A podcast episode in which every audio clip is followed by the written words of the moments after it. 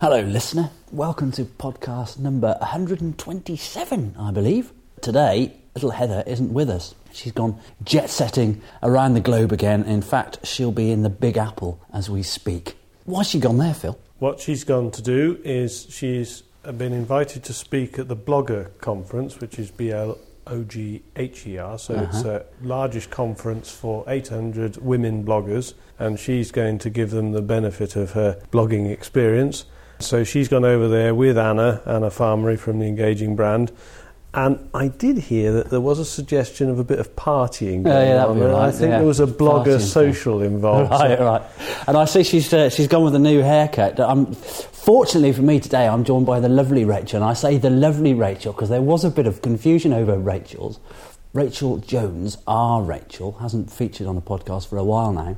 What did you reckon to uh, Hev's haircut, Rach? Well, hello, Rich, and hello, Phil. Hello, Rach. Hello. Hello, Rach. What do I think of her haircut? I thought her haircut was fantastic. Really? Yeah, I really liked it this time. She- yeah. I mean, she no longer looks like the lion from the Wizard of Oz, does she? no, no, she's she's more like Charlie's Angels. Is it, is it Charlie's Charles Farrah? Angel, you sure? yeah. Which is one? it Farrah Fawcett? Uh, yeah, yeah, yeah. Yeah, it's very sweeping Yeah, and blonde, and she could stand in that motion that you see all three of them that, Right. at the end of Rach, the. Right. Yeah. are you uh, just after a pay Oh, rise? yes, that's it. Yeah, I absolutely. can't think of any other reason why you might say such stuff. She looks a good, good deal less surprised, I thought. Really. Very- Yes. I thought, yeah, absolutely. She did look very woman's own, I thought. yeah. But the most interesting So- thing, just coming through Hev's dining room now to record this podcast, is this very funky looking light. And it looks just like one of those ladies' hairdressers things that they fit on their head when they have a perm or whatever it is. and the light just bends over the top of the sofa. So I think Hev is on the, on the sofa in the evening to top on her laptop style? and then she decides she wants hairdo number three. And hairdo number she presses a button brings the light over puts it on her head and bzzz, it happens. And then out, out comes number three Farrah Fawcett. Ob- Obviously, Rach, you haven't seen the hairdressing bill that her niece Di presents her with for Yeah, these creations. yeah probably best not go Big there. time, time. but no I, I really like it. Suits her. I'll tell you what, I noticed the other thing as well when we walked through the lounge is all the little lettuce seedlings that Heather and I planted are all through. Oh But great because they've got their kind of plastic tentage still on there, there's still sufficient moisture in the compost. So consequently, they're still alive. And, and Phil just said to me, perhaps you should put like a, a you know a tent pole in the middle of it to keep the plastic off. But I Yeah. said, well, of course, if I do that, then all that's going to happen is they're going to dry out and die. Yeah. So, so I'm slightly concerned about the seedlings, but they are through. So we shall see. The saga of the seedling continues.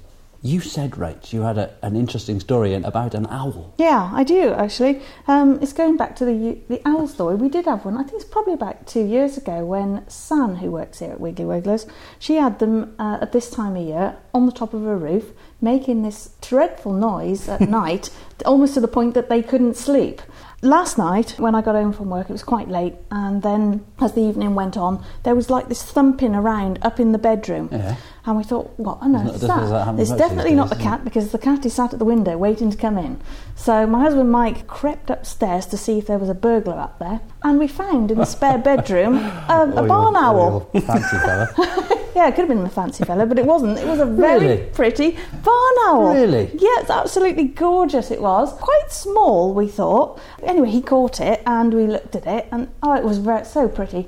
And it had been tagged with this number, and it was tagged with the British Museum on it. Right. And so I went to the British Museum website. You can go there and you can actually enter in that number. Right. And you fill in like a form with your address and where you saw it and everything. And you send it off and they will email you back to tell you a little bit about it. So Wow. uh, I did that last night. That's amazing. And so anyway, we released it, of course, back outside. But the previous night, they had been making a tremendous racket. So whether it had been released recently into the area, because we do live next door to the Hereford Nature Trust Wood. Right. Do you Right. think, as I, I've had this discussion on several occasions, what noise do barn owls make, if any much? Well, no, they make a quite a screeching sound. Yeah. Similar to a little owl. Well, unfortunately, it's similar to a little owl and similar to a tawny owl. And, and really, the only way you can tell the difference is if you've watched the bird making the noise in the Yeah. first instance. If you go on the RSPB website, you can actually click on the bird that you're looking for, and you can actually play the sound that that bird makes. Oh, that's it's really useful. useful. Perhaps I ought to do that. Yeah. So you're, so you're an expert on I bird am, song, yeah, now, yeah. They, they make quite a screechy noise. They there, do the, very, the very screechy. do, Yeah. I've seen them floating. Yeah. Sometimes, you know, when you're fishing of an evening, you can see them floating, hunting along the riverbank margins and Yeah. whatnot. And they, they uh, often they they'll screech just on the edge of darkness, and then you can just suddenly look up and there's a, a barn owl just be floating along. My husband Mike decided that probably hadn't eaten for a while because he knows a little bit about birds things, and it hadn't got hardly anything in its crop. Right. He felt its chest gently, and there was There's not much to owls, there. mind. Oh, They're all feather. Yeah, he said it. They have a tiny little skull. You know, their skulls are probably four centimetres or something like that. Very tiny. And, and it's amazing to think that the skull that size fits into a, a head which is probably four or five yeah, times the size. yeah. I'm sure its head was half of its body, but of course there's mm. so much plumage Yeah. to the bird. He said as you felt it, it felt there was hardly any bird, it was all plumage. You saw one the other day, didn't you, Phil? You Yeah, well, they're quite territorial, aren't they? And I know we've got a couple of pairs in known areas of the farm, and in the case of one pair, I'm pretty sure I know which tree they nest in and have done for a number of years now, and they seem to do very nicely, thank you. But I was in a, an area of the farm up on top of the hill, which is quite quiet. It's a permanent pasture field with various oak trees and what have you in it. And I was suddenly aware of that there were half a dozen crows mobbing something on the ground. Yeah. And there, stood on the ground, was Mr. Barn Owl, looking a little bit aggrieved at this Bit unwanted attention. Yeah. But anyway, he got up and flew. And when I turned round, I realised that he disappeared. He, you know, he couldn't have flown anywhere because I would have seen him. And the crows were mobbing one of the oak trees. And so I think he was either, or she maybe, was either looking at a nest site and it was a hollow oak tree, and it, she, she or he had gone into the oak tree. So I was particularly pleased about that because Yeah, that probably fantastic. indicates that we've got another pair Yeah. contemplating nesting. And I think, as I said to you at the time, there are few things which gladden the heart better than the sight of a barn owl in flight. And I'd, I'd seen one of our ones down here the other evening hunting, Uh, it's amazing and that watch. white shape. Yeah. The troubles of the world disappear when you see one of Yeah, those. I I mean, and they are. It's, it's quite nice that they are an owl that you can see hunting in the daytime as well, occasionally. Mm. But th this time of year, you know, what people find as well is that there's quite a lot of road casualties for barn owls because they're all out and about at the moment, pairing up. They're just starting to mate. Consequently, you know, they're moving around, finding new territories and getting slaughtered on the roads and things like that. And uh, probably why Phil saw one being mobbed new to that area, you saw one Yeah. hovering around in your in your bedroom because it's, you know, thinking, oh, where can I where can I nest? You know, where can I set Yeah. up home and stuff like that. So, Somebody yeah. told me that the reason that they get into problems on the roads, particularly at this time of year, is because as the weather warms up, the first place to warm up quickest is the road because it's black. It absorbs the heat and they go and stand on the road because it's warm. there is that. Particularly little owls, you'll see them stood around in the middle of the road Yeah. of an evening, and of course they're just sitting targets if you don't see them. It is that. I mean, animals like. I mean, that's often the case. Say if you're driving through the Canadian Rockies or something, you know, you get those mountain goats, and they'll be in the middle of the road at night because, of course, the road is the black road is the warmest place. So there's often lots of casualties as a consequence. Course, the other reason why owls get hit on the road so much, even though owls have this reputation for being intelligent, they're not particularly intelligent, and they haven't wised up to the fact that they're going to get killed by these big oncoming things with two shiny eyes. Uh, and you, know, you tend to get lots of rodents alongside road verges, so it's ideal habitat. But species like kestrels, for instance, have really wised up to the, the fact that there's all this opportunity right next to the road, but they don't go into the road to get hit. Yeah. Whereas, uh, whereas poor old Barnard hasn't quite sussed that out. Well, if I get a reply back, which I should probably should do from the um, British Museum of this bird, where it came from, maybe where it was tagged. I'll, I'll Um, bet the British Museum computer has a job to digest where cited box, and it says Rachel's spare bedroom. yeah, that's the other thing. Yeah. That'd be great to see. Oh, we'll, we'll just we'll have to keep tabs on that, Rachel, Yes. and find out. Brilliant. Anyway, we've had such a lot of feedback, and we've got a little bit of feedback to cover this week. I had a, an email, I think it was sent to several of us, feedback that Phil read out last week. But on the bottom it says, It's from Sue Roberts, and she said, Do love the podcast and look forward to hearing more from Rachel, you see. So I thought, Oh, that's really nice. So I, so I forwarded it across to you, didn't I? You did, Rich. You did. Uh, but, you know, not that I want to disappoint you, Rach, but it's Oh. the other Rachel that she's Oh, referring to. no. Oh dear. You haven't told me that bit till now. Oh, because I thought, you know, 'cause No. it didn't even occur to me, you know. I, I thought it's such a long time since you've been on the podcast, and folks are thinking, oh, you know, where's that gorgeous Rachel Jones? But, no. So sorry to disappoint, Rach. But Yeah. anyway, we have Built got me up some. and now you drop me down. isn't that the way? Isn't that, isn't that the British way? Absolutely. I can take it. What a charmer you are. Rich, eh? absolutely. So um, we've got this. Anyway, we've got some great feedback. For, so Phil, I'll hand over to you. Thank you, Rich. It was really as we'd hoped that our podcasts on carbon footprints have thrown up a couple of quandaries, and I'm Yeah. surprised it's only a couple, really. I reckon. But uh, we had a, a letter from Sandra Laver, I hope I pronounced that, from Essex. And she says, I've just listened to podcast 124 and think that you've totally missed the point of reducing your carbon footprint. The problem we now have is that since the Industrial Revolution, we've been releasing carbon and other greenhouse gases that have been previously locked up in the Earth's geography back into the atmosphere. The increase in greenhouse gases means that the Earth's atmosphere is warming up. Fine. The only way to stop global warming would be to reduce the amount of greenhouse gases already in the atmosphere. Probably. While we're reducing our carbon footprint, we are still adding to the greenhouse gases already present. It is only once we have stopped using fossil fuels and started removing the greenhouse gases through carbon capture that global warming will be stopped or reduced. Carbon offsetting is only a short term fix. For example, if you plant a tree, that tree captures carbon whilst it's growing. Once the tree dies or is used for fuel, the carbon is re released. Trees only work as a long term offset if the trees are fossilised and buried in the earth at the end of their lives. Even if carbon offsetting did work, there's also a danger of double counting.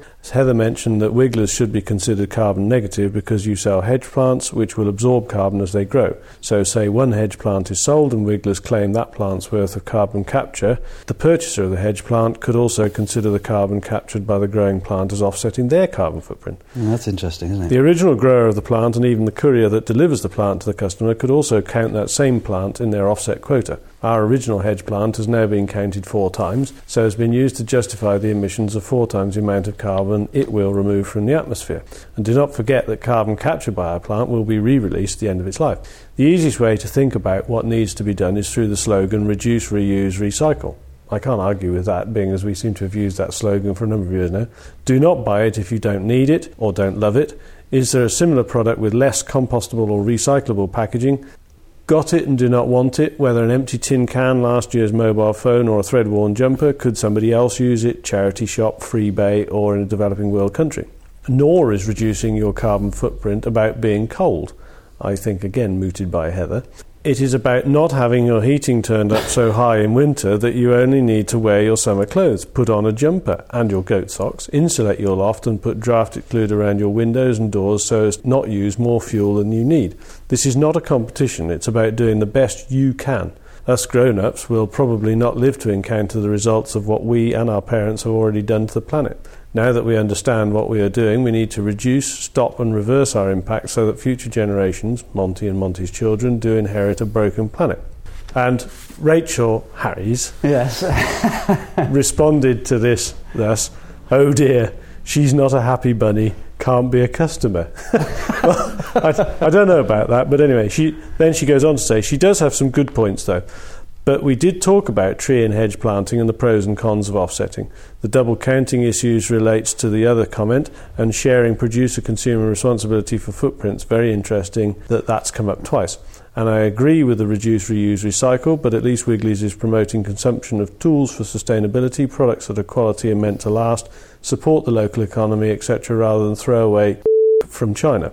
Keep it coming. Love Rachel. P.S. Glad Michael kept the bit in about me giving my worms a kiss of life. Well, I think that's great feedback. And as Rachel says, there are pros and cons, and I agree with a lot of what Sandra says. I do think that her comment that whilst we are reducing our carbon footprint, we are still adding to the greenhouse gases al- already present. We are just by existing and breathing, as are all the other animals on the planet. So that where you put the balance of the carbon cycle, you know, I don't think anybody necessarily knows where that balance is. Yeah. That yeah. global warming is in part a natural process, and we are accelerating it by burning fossil fuels. And it comes back to what we said on the podcast. I think we've just got to use less energy. one way or another. Absolutely, I think that this perfectly illustrates something that our, our initial thoughts really, in that just looking at carbon footprints doesn't really help. It's not going to uh, form a solution. It's not going to provide the change in behaviour necessarily that we need to do in order to address some of these issues here. I don't know whether Sandra's listened to the interview with Martin Bacon because that was something that was. Um, it was very good, actually. It was when did we do that? About the beginning of this year, wasn't it? Something I was gonna say, that, it was early some on this time year. ago now, I think it was yeah. when- and uh, and that and that really looked at uh, carbon offsetting. Uh, Martin's a, a forester, lovely bloke. And so, Sandra, if you go back a little bit in the history of uh, Wiggly's podcast, then you'll find a great episode about our covering of uh, carbon offsetting. One of the most interesting points here, though, is that there's opportunity for a whole load of different people to take the credit for sequestrating carbon from us by providing the, the hedging plants in the first place, from the nursery that grows the hedging plants, i.e. Allison, um, and the customer that plants the hedging plants. I think that's just- fair comment. that- And I mean, yeah. I think as you and I said, there is a case that where things could be counted four times, it's probably better to say quarter each and move forward. Essentially, at the end of the day, my view on carbon footprinting is that it's quite a good tool to benchmark your own improvements in your lifestyle or your management of your business in terms of your contribution to greenhouse gases so that you can tell over a length of time if you've reduced your carbon footprint genuinely then you're making progress if it's Yeah. got worse then obviously you're not I should just mention Louise Beacon who also contacted us with the idea of multiply claiming carbon offset Okay. points Uh, um, and she, she makes the, the same comment that Mr. Bike Beacon, who is uh, presumably her husband, I suppose, and I were listening to the Carbon Footprint podcast at the weekend, and it struck us that you may be stealing our carbon emission reduction thingies. So I thought, oh dear.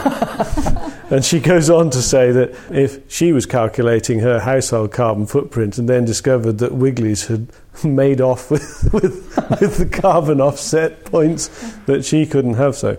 So anyway, she said her comment is if so, who is allowed to claim them? Maybe Rachel can decide. I'm sorry, Rach, that is again Ms. Harris rather than yourself. Anyway, she goes on to say she loves the new catalogue and she also has an addiction to wooden trugs, which is an interesting problem, I must say. Whether Mr. Bike Beacon has a comment on that, I don't know. But anyway, that's from Louise Beacon from down in Devon. Yeah, Just- no, I mean, keep it coming, keep it coming. It's all good stuff. It's great to have some feedback. These are, it's obviously something that tugs at people's brain strings anyway. So, yeah, keep it coming. It's great stuff. So, I've got a c- couple more pieces of feedback, but because we're short on time, I'll just read this one. This is from a, a chap called Randy Corton from France, interestingly enough. So, it's, it's great that we have all this feedback from all over the place. I think this is probably one of the first from France, though. But anyway, he says, I've enjoyed the weekly podcast for some time now and was happy when it started up again after the catalogue break. He would like to know whether or not the effective microorganisms in Bokashi are at all invasive. So, are they from uh, specific to certain countries in the world? And the answer to that, Randy, is no. They're found globally. Some species of yeast, for instance, are, are ubiquitous to any environment. So, no, don't worry at all about using your bokashi and polluting the environment with invasive, effective microorganisms because those little guys, um, different species, I mean, there's different species with the lactic acid bacteria and the photosynthetic bacteria and the yeasts and the actinomycetes, but they're all found all over the place and not problematic at all. Okay, well, that's really great. That's really nice feedback there, and it's always good to have it and always good to have more. So don't forget that you can send your feedback to pwg at lowerblakemere.co.uk or richard at wigglywigglers.co.uk or heather at wigglywigglers.co.uk and keep it coming. Fantastic, Rach. Cheers. Now, a while ago, I introduced a guy called John Cossum from well, an organisation called York Rotters. Really, just talking about compost because, as far as I'm aware, uh, as compost plays a large part in this company's fortunes, doesn't it? And we don't really talk about it very much, perhaps for obvious Right. reasons. But uh, but anyway, I, t- I talked to John, and John's joined in our, some of our Facebook discussions as well recently. There's one Facebook discussion, I think it's, it begins with something like, mmm, composting human waste. And there's some interesting thoughts about certain types of human. Uh, what's the word? Disgustingness that you perhaps wouldn't talk about normally. So, so if you fancy a, a look at that thread, uh, listener, then go, please go and, and have a look. But anyway, I did a Skype interview with John, so here he is with some of his thoughts.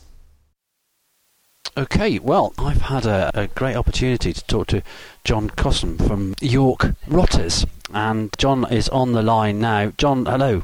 Hello there, Richard. It's nice to speak to you. We've been meaning to do this for a long time. Thank you. Um, and I'm glad we've finally got around to it. Now, composting, um, I mean, we've had a few composting features on our podcast, probably not as many as people think we might have done. uh, I wanted to talk to you a little bit about it. You got in touch with us a while ago. I've been a, a customer of Wiggly Wigglers for a few years now, but I revisited your website when I was looking at getting a, a new compost turning tool called a compost Mate. Ah, yes. you, are the sole suppliers in the UK. It's Is a very, right? a very durable piece of equipment, and I really enjoy using my compost mate. Excellent, thanks, thanks very much. I checked, checked in the post. Um, yeah, uh, I have no idea we were the sole distributors of it. It is a, it is a easy kind of to use piece of kit.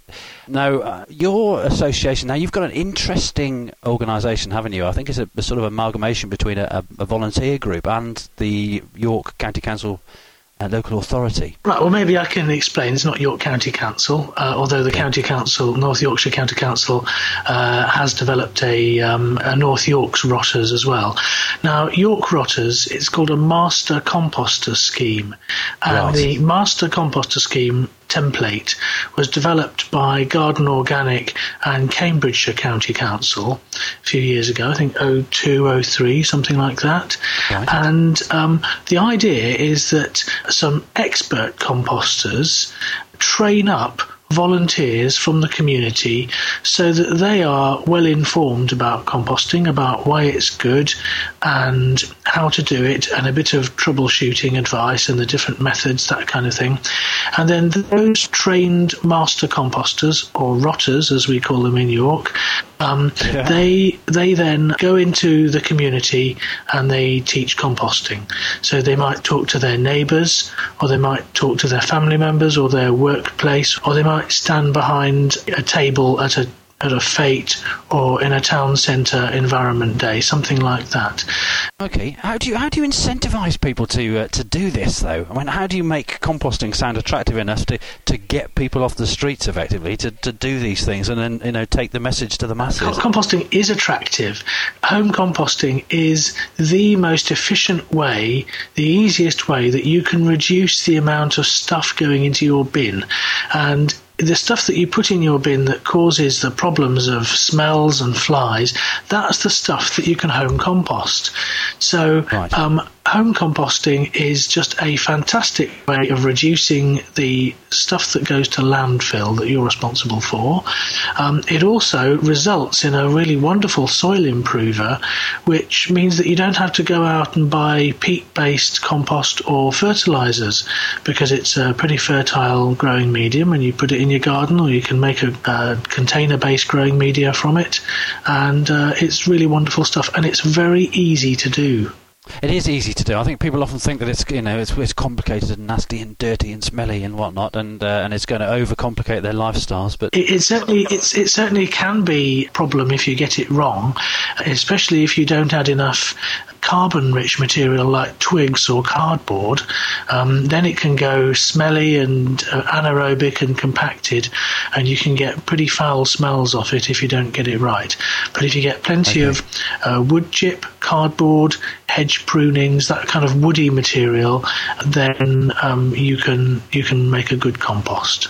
It's an interesting one. When wood chip, you know, that's ooh, that, that just I, felt a little stab in the side when you mentioned wood chip there for a, a way of introducing carbon to uh, to a composting situation. Because of course, if you put uh, lots of wood chip in your garden inadvertently, if it hasn't rotten da- rotted down properly, if you put that in your vegetable patch, then you end up with a world of stunted vegetables. So, it, are you able to get that message across as well that people need to make sure that certain ingredients rot sufficiently so that they're not going to, in effect, do the opposite to that which they're supposed to? Well, um, the, the, there are different um, there are different stages in composting. One of the first stages, obviously, is to um, get your bin installed, and the plastic uh, Dalek shape bins are very good, and you can make a, a homemade bin out of pallets or other materials, or you can just have a pile which doesn't have any sides to it. Then putting the right stuff in is important, and getting a mixture of stuff, so no really big thick layers of uh, grass or no mega layer layers of just dry twigs. You've got to have a mixture of the wet and dry, green and brown, carbon rich, nitrogen rich, whichever way you want to look at it. And then when the material has finished compost, and you can speed that up and help it by uh, sticking a fork in the heap and turning it over, or a compost mate, uh, and helping to turn the heap, then there's get, getting the material ready for use. And what I would use is a thing called a rotor sieve. I think you probably sell those too. Oh, we do, yes. They're, they're, a, a, riddle. You can use an ordinary sieve type riddle where you shake the material from side to side. But a rotor sieve is a very nice piece of kit where you put your handfuls of finished compost in, turn the handle, and the bar rotates over the base of the sieve, and the smaller particles come out, which you then top dress your vegetable patch with, and the larger particles like the unrotted twigs and any plastic that's got in by accident, that stays in the top of the sieve, and you can put the stuff that's needing to go in the bin in the bin, and all the twigs and wood chip that hasn't rotted down back in the compost heap. Fantastic. So that's a kind of relatively easy process then. That is a lot less complicated than uh, many people might think. Now, the other thing you mentioned, there's an amazing shift towards encouraging people to compost. I mean, really, uh, I think probably composting uh, per se is one of the few industries that has a, a, an EU directive so far as uh, an industry is, is, is, concerned. In order for it to grow, oddly, I went to um, a composting waste uh, funding seminar uh, last Tuesday, which right. was, was not, not, really that, not really that interesting, but it was useful for uh, for Wiggly's in, in certain respects there was a consensus there that we are so lucky to be in this industry because it is an industry that has to grow by something like 60% yep. um, until the year uh, 2020, which is a, relatively short space of time. So there are very few industries that are going to grow to that extent in that space of time yep. f- from a, a, kind of backing from the, the European Union. And this is industrial composting. This is, this is, this is industrial scale, composting, certainly. Which is different to home composting, but it is as important. Absolutely. I mean, the two, in many respects, are sort of closely related, though, aren't they? Same process. It's yeah, bacteria and fungi rotting down the materials into humus. Absolutely. Now, another thing you mentioned yesterday, which again is a, a composting, looking at composting on a domestic scale, uh, is you recently just been to a Compost Doctors seminar. Yeah, uh, the Compost Doctors scheme is a pilot project run by the Community Recycling Network and the Community Composting Network as, as right. partners. And the Compost Doctors scheme put some experimental equipment and these compost doctor people into about a, a dozen catering establishments to help them essentially home compost their waste on site.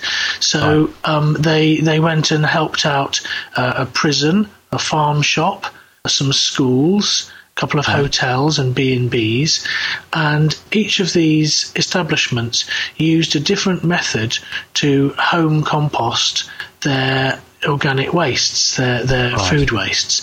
Um, some of them used a simple tumbler type thing, uh, turned by hand, and some yeah. of them used um, expensive machines like something called a rocket or something yeah, yeah. called a big Hanna. And these machines uh, uh, they're, they're plugged in and they agitate waste and maybe keep it heated so that it's sterilised and fits in with the animal byproducts regulations, so you can compost meat and fish and cooked food.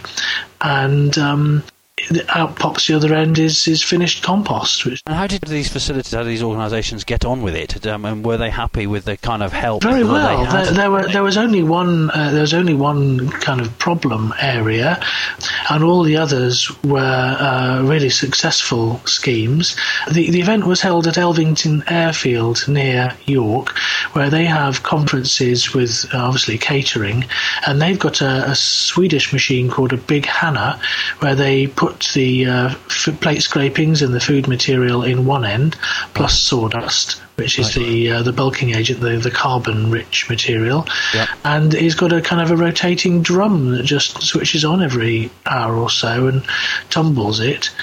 Uh, and it gets very hot, and there's data loggers and temperature probes to make sure it gets up to a certain temperature, and the stuff comes out the other end as a usable compost, which they use on the grounds around the airfield. Fantastic. Now, is this something that the uh, Community Composting Network have had funding for specifically, or Yes. is this something that they they are able to do um, as a matter of course? No, it was a pilot project funded by uh, various government monies called BREW and CRED and various Okay, other okay. acronyms. I don't know what they mean. Right, but right. Uh, and, and the, the, the scheme is, has come to the end of its first phase, and they were Yeah. reporting back on it. And because I'm a keen composter and uh, mainly home composting, but I'd be really interested in getting involved in a community scheme, then I, you know, I went along to find out more.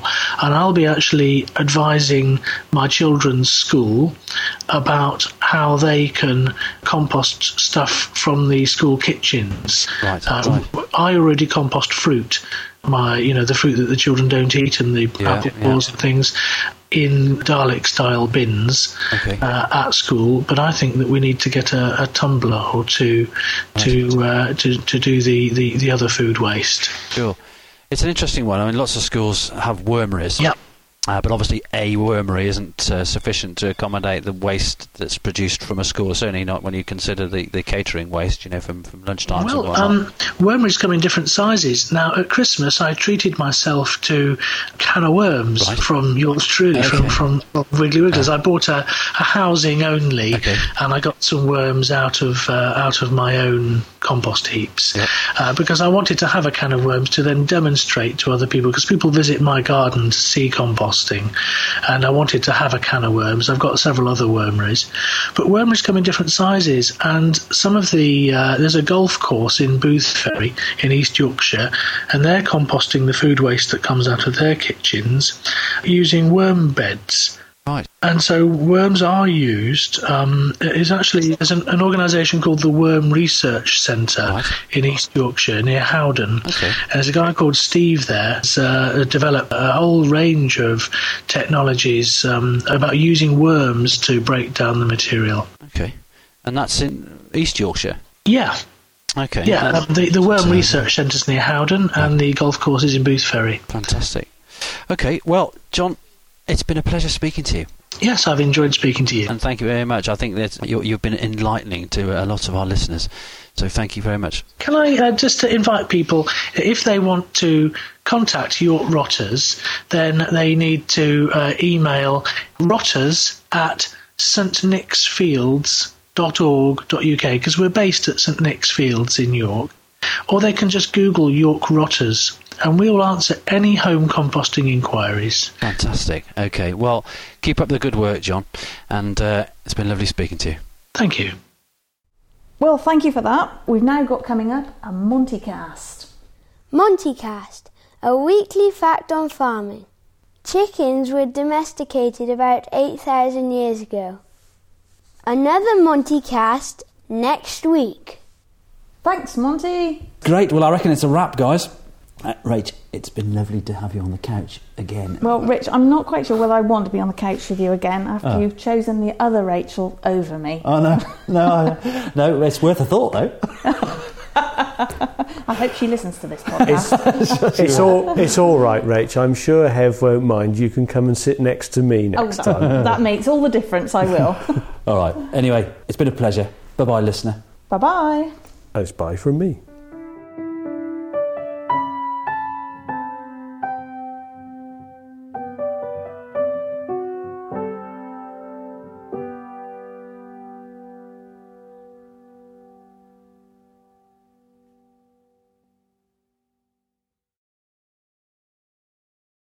There's another couple. There's a, another interesting point. Now. I noticed. You know, I've never heard the word mooted before until I met you. So I think again, it must mean that Sandra must listen to a few of the podcasts because she's picked up some of your limited vocabulary.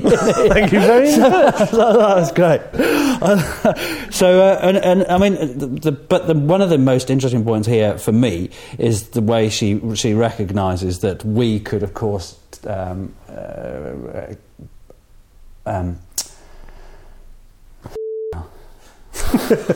Oh dear, he's broken down, Michael.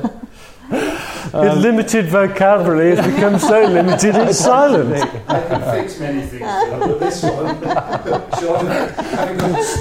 I think that is a perfect example of a limited vocabulary.